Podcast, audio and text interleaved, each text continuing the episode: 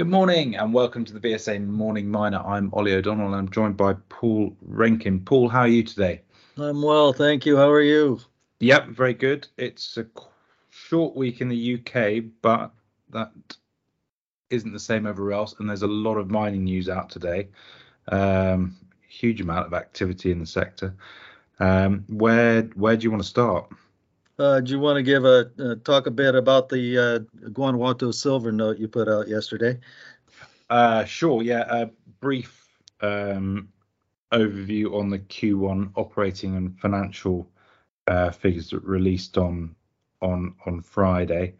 Uh, so this is G Silver's second quarter of production, having restarted El Cubo late last year. Um, So we saw a good increase in in in throughput, um, leading to higher production, particularly from from higher gold grade gold grades, which were up eighteen percent Q on Q to zero point nine grams a ton. Um, so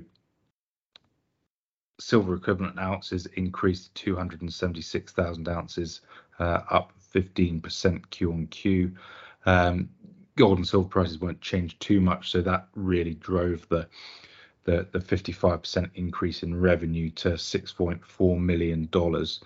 Um, so with that, the operating loss was narrowed slightly by um, to, to one point seven million dollars, um, although with financing costs and things and, and the the still being the early phase of the ramp up, the, the net loss was um, broadly similar Q on Q at four point nine million dollars. However, with the capital intensity having passed, being the second quarter of production, um, the A I S C cost did reduce, so they're showing good progress towards profitable production, about uh, twenty-six dollars an ounce. Um, but overall, making good progress towards um, profitable production and in line with our estimates at the moment um, for production. So good progress, and we're looking to see further development progress actually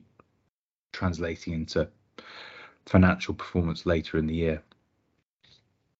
Yes, I guess uh, from my standpoint, I'd, uh, for, as an analyst uh, too, in detail ways, I'd like to see a little more clarity on how much uh, draw on the El Penguico uh, stockpiles that they're Uh, getting into the El Cubo mill feed uh, at this point in time. So I'll be asking James that question at uh, P D A C, I think. Yeah, I mean, they did have quite a good um, update prior to this announcement, which showed that the development that's been going on into the second quarter as well, that's not really impacting the financials yet. Um, and, and a lot of that related to clearing the, the adits at at El Penguico, so they can actually start to incorporate more than just the surface tailing stocks into into the El Cubo throughput.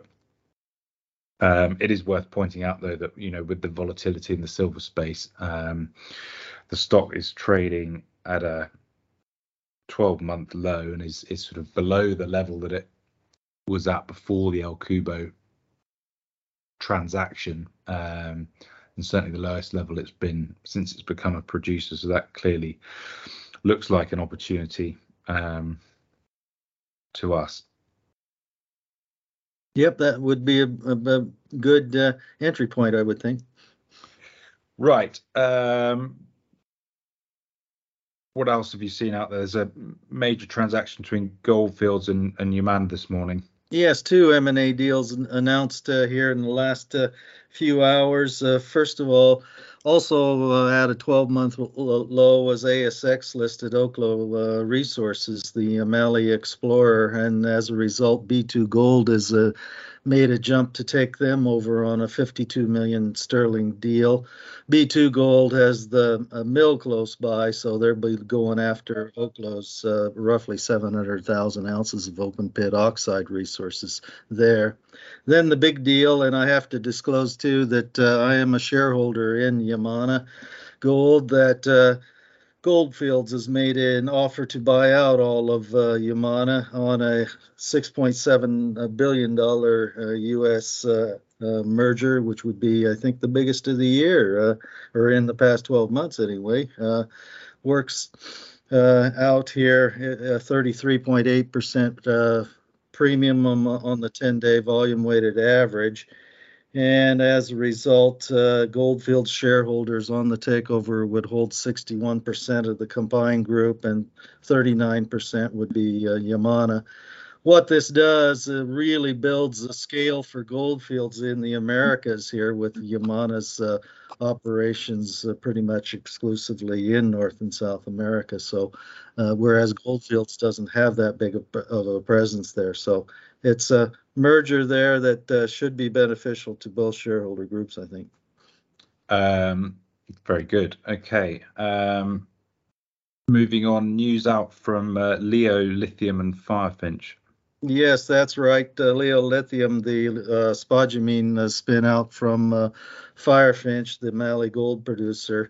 Uh, it turned out to be quite easy to raise one hundred million dollars in capital uh, for Leo Lithium toward that I P O uh, of the company, with uh, oversubscription from uh, institutional and retail investors. So it just awaits uh, shareholder per- approval of Firefinch now, and that the meeting is today. We, I don't expect any uh, issues, and uh, that will be done uh, in uh, due course.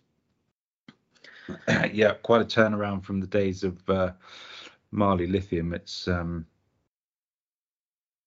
really become a major, major lithium stock now. Um, uh, on lithium, there's also some news out from uh, Shanghai Mining Club member Galan Lithium. Yes, Galan, the A S X listed uh, explorer for brine in Argentina. They are beginning extended pump tests on uh, two of their uh, Western uh, licenses uh, uh, projects in the western part of the Hombre Muerto uh, Salar. Uh, these, are, these are extended pump tests and will go into the autumn and will be used as part of the uh, completion of the D F S, which is still on schedule uh, by uh, delivery at the end of this year. Excellent. Well, I think we've chatted quite enough, so we'll call it a day here um, and speak to you again soon. Thanks, Paul. See you then.